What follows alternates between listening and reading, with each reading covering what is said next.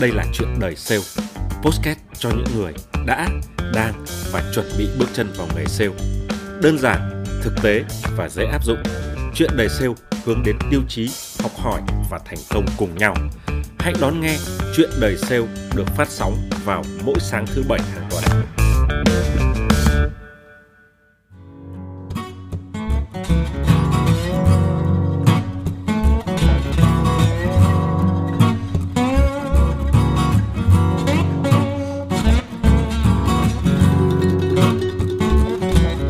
Xin chào tất cả các bạn thính giả của chuyện đời sale. À, hôm nay chúng ta sẽ cùng nhau tâm sự một chủ đề có tên gọi là tỏa sáng viên ngọc thô trong bạn. Tôi rất là đắn đo khi mà đặt cái tên cái tiêu đề này bởi vì nếu như mà chỉ đọc tiêu đề không đó thì các bạn dễ hiểu nhầm rằng cái chủ đề này nghe nó hơi mị dân, nó hơi mang mị bởi vì thế nào là tỏa sáng, thế nào là ngọc thô mà liệu rồi nghe xong rồi có làm được hay không hay là nói cho nó hay vậy thôi nhưng mà thực ra các bạn biết rồi, các bạn nghe cái postcard của tôi nhiều rồi, các bạn biết rằng là tôi cũng chẳng bao giờ nói những cái gì mà nó viển vông cả. Tất cả những cái chủ đề của chúng ta thảo luận với nhau nó đều xoay quanh những chuyện nó hết sức là thực tế mà các bạn hoàn toàn có thể áp dụng được. Thế thì bây giờ chúng ta tạm thời quên cái tên, nó là tỏa sáng viên ngọc thô trong bạn đi. Bây tôi đi thẳng vào cái câu chuyện của tôi ha. Rồi chúng ta thấy rằng là nó nó rất là thực tế đó. Thế thì tôi nhớ ra cái hồi mà tôi mới vào cái nghề sale đó một cái kỷ niệm là khi mà tôi vào cái công ty đó thì đó là một công ty rất là lớn. Thì khi vào thì cái lịch trong một tuần đầu tiên của tôi làm việc đó sẽ ngồi văn phòng sẽ nghiên cứu về tài liệu và nghiên cứu về quy trình của công ty.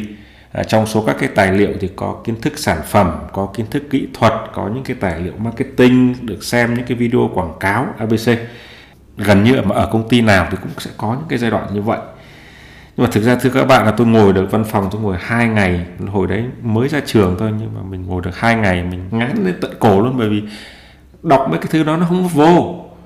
Thì sau đến ngày thứ ba thì mình mới xin mon men xin phép sếp là anh cho phép em đi bán hàng cùng với anh em.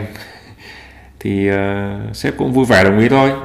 Kêu một cái cậu ờ, sale cũng rất là có kinh nghiệm vào. Đó, có một anh sale rất là có kinh nghiệm vào và dẫn tôi đi thị trường thì thực ra các bạn khi mà đi thị trường ấy, thì trong vòng chỉ cần một ngày thôi thì tôi đã được nghe khách hàng phản ánh nghe cái tiếng nói của thị trường nghe tiếng nói của khách hàng.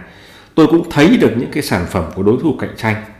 Đó là những cái thông tin thật và tôi bắt đầu mới đối chiếu lại những cái thứ mà tôi đọc ở trong tài liệu hai ngày qua thì tôi mới thấy rằng là nó có cái sự khác biệt giữa cái tài liệu của công ty và cái chuyện thực tế những tài liệu ở trong công ty ấy, thì thực ra cái câu nào người ta cũng nói là sản phẩm mình ngon hết á. Cái đoạn nào cũng nói quy trình mình tốt hết á. Không có cái đoạn nào nói rằng là mình tệ đâu.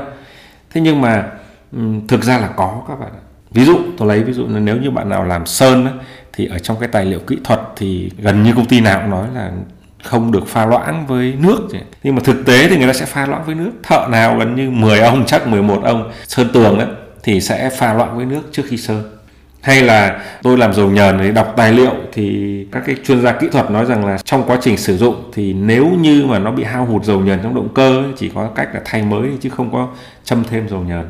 Nhưng mà thưa các bạn là thay mới thì nó tốn rất là nhiều tiền, cho nên là thực tế là người ta người ta châm thêm à đó, thế cho nên là bao giờ có cái sự khoảng vênh giữa cái kiến thức, những cái lý thuyết của công ty và cái thực tế ở ngoài thị trường và chúng ta cần phải đối chiếu giữa cái chúng ta được học và cái thực tế. Cái quá trình như vậy thì tôi mới biết được rằng là đâu là những cái kiến thức quan trọng, đâu là những cái kiến thức không quan trọng. Chứ còn đọc cái tài liệu mà thuộc hết thì chắc là điên luôn các bạn ạ. Đó. trong số những cái tài liệu đó thì có những cái câu nào thì nó là câu thật, và câu nào là những câu mang tính chất là marketing hay quảng cáo cho khách hàng. Khi mà đi nghe khách hàng nói thì chúng ta mới biết được rằng là trong cái thứ chúng ta đang được nghiên cứu đó, chúng ta đọc đó, thì cái gì với họ là quan trọng và cái gì là không?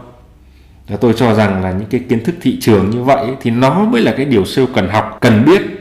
Chúng ta cần phải học cái kiến thức sản phẩm, nhưng mà phải nói nó ra, trình bày nó ra. Chúng ta diễn đạt được bằng cái ngôn ngữ của khách hàng, chứ không phải là những cái ngôn ngữ kỹ thuật.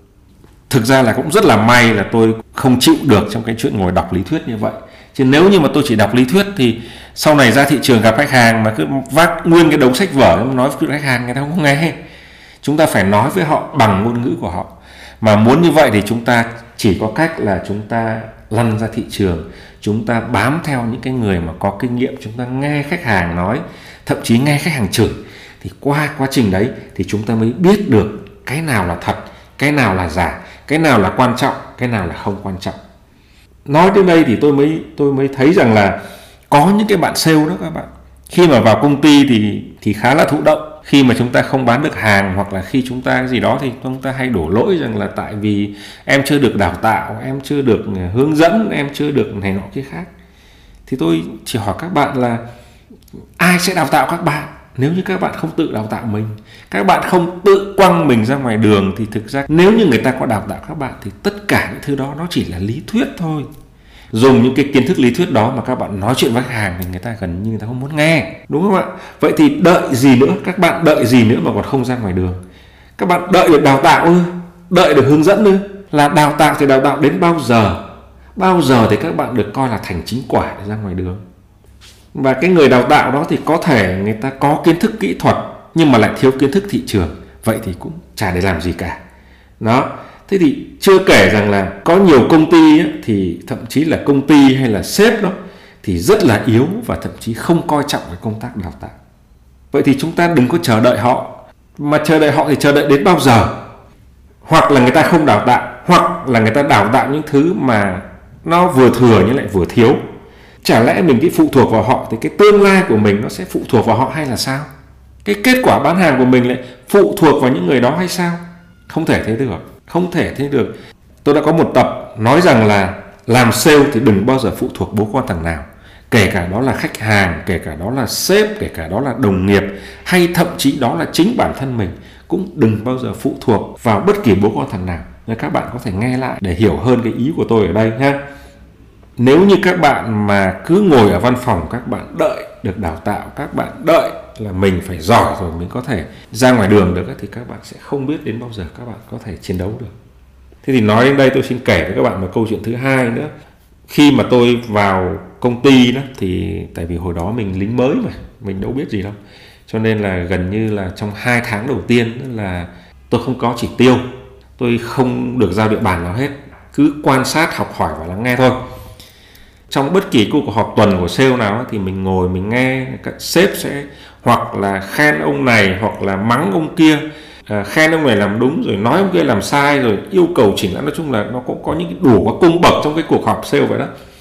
Thế nhưng mà ừ, nói xong một hồi tất cả team cả đội ai cũng được nhắc đến hết. Ai cũng được review nhưng mà riêng mình bởi vì mình chưa có mình chưa có doanh số chưa có địa bàn nên mình sếp chả nói năng gì với mình cả cái sự có mặt của mình hay không có mặt của mình nó chẳng ảnh hưởng đến hòa bình thế giới. Và nó thực sự là tôi không chịu được cái cảm giác đó, các bạn ạ. Tôi không chịu được cái cảm giác là ở trong cái tổ chức tôi là người thừa. Tôi có cũng được mà không có cũng được thì thì tôi tôi bức bối lắm, tôi làm việc chẳng thà tôi nghỉ luôn cho rồi. Tôi không, hoàn toàn không chịu được cái chuyện đó, cho nên là tôi đã gặp sếp của mình và nói rằng là, anh ạ, em làm việc này em em thấy khó chịu lắm uh, thôi bây giờ anh giao cho em một cái địa bàn nào lớn cũng được nhỏ cũng được dễ cũng được khó cũng được sao cũng được. Nhưng mà cho em đi bán hàng thì em em này em em em, em không chịu được đâu anh. Đó thế thì về sau thì ông nghe mình nói vậy ông trình bày vậy thì ông chỉ cười. Đó thì trong một thời gian sau thì ông giao cho mình một cái địa bàn. Và cái giai đoạn đầu được giao địa bàn ấy tôi làm việc rất là hăng say cày bừa nói chung là nó xáo xào hết tất cả mọi thứ lên để mình làm cho nó ra hồn. Mình muốn khẳng định mình các bạn ạ và sau đấy thực sự là tôi tiến bộ rất là nhanh. Các bạn hình dung là một sinh viên mới ra trường, đi làm vào một công ty, tôi chưa biết gì về sale. Các bạn có tưởng tượng là 6 tháng sau tôi được thăng chức, lương của tôi ngay lập tức tăng gấp đôi so với ban đầu. Nó là một cái thứ tôi rất đáng tự hào. Tôi cho rằng là với cái tâm thế, với cái sự ham học hỏi và cái sự dám quăng mình ra ngoài đường như vậy không phải ai làm được chuyện đó.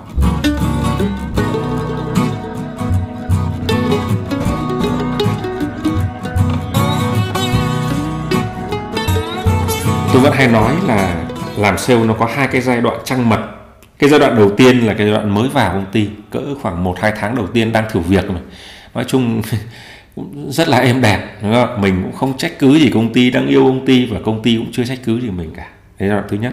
Giai đoạn thứ hai của trăng mật gọi là giai đoạn sắp nghỉ, giai đoạn bàn giao. Nói chung là người ta cũng chẳng quan tâm ông đi đâu, ông làm gì không quan tâm nữa. Và ngược lại, mình cũng kiểu vậy. Thế thì đấy là hai đoạn trăng mật của người làm sale thế mà về sau thì tôi mới nhận ra được rằng là muốn thành công đó, thì mình nên rút ngắn cái giai đoạn trăng mật lại. Chúng ta phải xông thẳng ra chiến trường, cứ phải xông ra đường đi, cứ phải va vấp đi và sống thật đi. Đừng có sống ảo nữa, bởi vì trong cái giai đoạn trăng mật ấy, nó nghĩ về nhau nó đẹp hơn so với cái thực tế. Cho nên là cứ sống ảo như vậy thì thì thì thì chết. Cho nên là bây giờ cứ phải xông ra ngoài đường đi, sống thật đi. Ngay từ ngày đầu tiên, sống thật đi.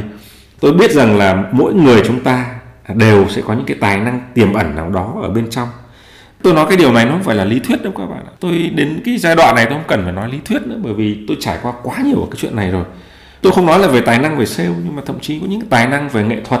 Nếu như chúng ta không dám mạnh dạn, chúng ta không dám thể hiện, chúng ta không dám đứng trước đám đông, chúng ta không quăng mình ra một cái tình huống khó khăn thì mình không thể nào mình bộc lộ cái tài năng của mình được. Và không ai biết cái tài năng của mình nằm ở đâu.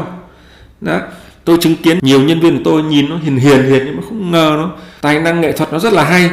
Đó, hoặc là có những cái cậu về chuyên môn là có một cái biệt bài là mở khách hàng mới là cực kỳ tuyệt vời. Lần đầu tiên ai mà gặp nghe cậu nói thuyết trình mà nghe chém gió cái là chỉ có chết và chết thôi. Có những người rất là giỏi như vậy. Hoặc là có những cái người khác là rất giỏi thu hút lòng người. Nếu như chỗ nào có mâu thuẫn, chỗ nào có conflict, chỗ nào có gì gì đó đó thì cậu ấy vô một cái là nói chuyện với từng bên cái là mọi thứ nó êm đẹp, xong xuôi đâu vào đấy. Tôi nghĩ rằng tôi cũng nhiều khi cũng không giỏi bằng họ đâu. Thì mỗi người sẽ có một cái biệt tài riêng. Tài năng của mỗi người trong chúng ta nó như là một cái viên ngọc thô đó. Mà chúng ta muốn tỏa sáng được thì chúng ta phải mài rũa, chúng ta phải cạo bỏ đi cái lớp đất đá thô bọc ở bên ngoài. Và cái điều này tôi cho rằng là chúng ta đừng có chờ đợi ai đến để mài rũa dùng cho mình. Một là họ không có thời gian đâu. Hai là họ không có khả năng không có khả năng là, có thể là không có khả năng nhìn thấy những cái tài năng lấp lánh ở đằng sau cái lớp đá bụi sần sù ở bên ngoài. Hoặc là họ nhìn thấy đó, nhưng mà họ không có không có khả năng, không biết đào tạo, không biết mài rũa. Hoặc là họ không có môi trường. Người ta biết rằng là bạn giỏi, muốn tài, muốn đào tạo, muốn nâng bạn lên. Nhưng mà ở cái công ty đó, người ta không quan trọng cái chuyện đó. Đó, thằng nào sống sống, thằng nào chết chết. Người ta không cần phải đào tạo. Vậy thì cái người sếp của bạn cũng không đào tạo được bạn vậy cho nên là các bạn phải biết rằng là tự mình phải biết được cái khả năng của mình nó nằm ở đâu. Và quan trọng nhất là bạn phải tự mài rũa mình. Đừng có chờ đợi ai. Tìm ra được cái người đó, nó nó khó lắm. Tốt nhất là mình phải tự mài rũa mình thôi. Mà mài rũa bằng cách nào? Bằng cách chủ động xông vào công việc, quăng mình ra thị trường, quăng mình vào thử thách. Cái chỗ nào khó nhất? Ok, quăng mình vào. Ngày xưa tôi mới ra trường, tôi chẳng biết gì về bán hàng, nhưng mà trong số các cái thị trường, thì thị trường khó nhất là thị trường miền Trung. Không ai muốn nhận thị trường miền Trung hết vừa đi xa, vừa tiềm năng thấp, vừa sức mua này nọ kém. Tôi xung phong tôi đi. Chả sao cả chỗ nào khó nhất thì mình đi. Mà mình, tôi đi còn khoái nữa chứ là khác. Thành ra là vì như vậy, mình quăng mình vào cái lò lửa, cho nên nó đào tạo mình, nó hôn đúc mình được ngày như ngày hôm nay. Và cái viên ngọc đó sẽ một ngày, những cái lớp đất đá nó nó nó rớt ra ngoài, rơi rụng ra ngoài để lộ ra những cái tài năng của bạn ở bên trong. Tôi kể với các bạn một câu chuyện này nữa. Nó nó rất là mắc cười là bởi vì tôi có một cái cậu nhân viên. Cậu rất là có cái tài năng. Cậu rất am hiểu về ngành nghề, tính cũng rất là điềm đạm. Đó, mối quan hệ khách hàng là vô cùng tốt và người ta sẵn sàng hỗ trợ cậu đó sau khi mà tôi nghỉ việc rồi thì anh em vẫn giữ mối quan hệ, vẫn giữ liên lạc với nhau ấy. thì tôi hay nói cậu ấy là, thôi, bây giờ đi làm công ty thì lương thì nó đến vậy thôi thế bây giờ em khởi nghiệp đi, em mở công ty phân phối hoặc là làm gì đó về ngành nghề của em em am hiểu ngành nghề rồi, khách hàng cũng rất là dễ là thương em, người ta ủng hộ em thì thì thành công chắc là không khó lắm. Còn nếu như em thích thì anh có thể cùng tham gia đứng đằng sau hỗ trợ em. Thế nhưng mà cậu cũng nói là à, em cũng biết vậy đó nhưng mà em nghĩ lúc này là cái lúc mà cũng chưa phải là cơ hội. Thế thì tôi thấy cậu ấy là chờ đợi cơ hội đến 10 năm rồi mà lần nào gặp lại tôi nhắc cái vấn đề đấy, cậu cũng bảo chưa đủ cơ hội. Thế thì, ok, tôi cũng tôn trọng cái ý kiến của của cậu ấy nhưng mà tôi cho rằng là cơ hội thì chờ đợi 10 năm vẫn một câu chuyện đó mà 10 năm mà không tìm ra cơ hội thì tôi nghĩ là ở đấy nó không phải là ừ, tôi cho rằng cái câu chuyện ở đây nó không phải là cái cậu ấy đang chờ đợi cái cơ hội để khởi nghiệp, mà thực ra là cậu ấy đang sợ. Sợ không thành công, không dám rủi ro mạo hiểm không dám quăng mình vào cái chỗ khó. Thế thì mãi mãi cậu cũng chỉ như vậy thôi. Bởi vậy qua câu chuyện này tôi nói với các bạn là đừng có cái chờ đợi một cái thời điểm hoàn hảo để bắt đầu một công việc nào đó. Bởi vì nó sẽ không bao giờ tới đâu các bạn. Hoàn hảo nó chỉ có khi chúng ta bắt đầu công việc bằng những cái khó khăn và sau đó chúng ta khắc phục nó dần dần, rồi hoàn thiện và làm đẹp cái công việc chúng ta làm hơn mỗi ngày. Chứ còn nó chẳng có cái gì là điểm 10 cả. trên đời này chẳng có cái gì là hoàn thiện đấy mọi thứ ban đầu nó cũng sẽ xù xì, nó cũng thô ráp, rồi sau đó chúng ta đục đẽo hàng ngày hàng ngày thì nó mới lộ ra cái viên ngọc ở bên trong bạn. Vậy thôi. Đó, thì qua mấy phút chia sẻ như vậy thì tôi cũng chỉ có một cái lời khuyên tôi đúc rút lại với các bạn. Các bạn trẻ, hay là các bạn đã làm sale lâu năm rồi, là lao vào công việc đi. Đừng chờ đợi, đừng phụ thuộc ai. Đừng đợi ai tới đào tạo cho mình. Đừng đợi ai tới cầm tay chỉ việc cho mình. Đừng đợi một cái thời điểm nào hoàn hảo để bắt đầu một cái gì đó. Cứ lao vào công việc đi, cứ thử lửa đi, các bạn không có chết đâu, không có ai chết ở đây cả. Và qua những khó khăn như vậy thì những cái lớp đất đá thô sơ ở bên ngoài nó mới rơi rụng đi và để lộ ra, tỏa sáng cái viên ngọc thô ở trong bạn. Và lúc đó bạn mới có tài năng. Và lúc đó người khác mới nhìn thấy và công nhận bạn. Đúng không ạ? Rồi, cái thông điệp của tôi nó ngắn gọn là như vậy tuần sau chúng ta sẽ gặp lại nhau vào 7 giờ sáng thứ bảy với chủ đề là đừng chọn sai chúa để thờ. Xin chào và hẹn gặp lại các bạn trong tuần sau. Bye bye!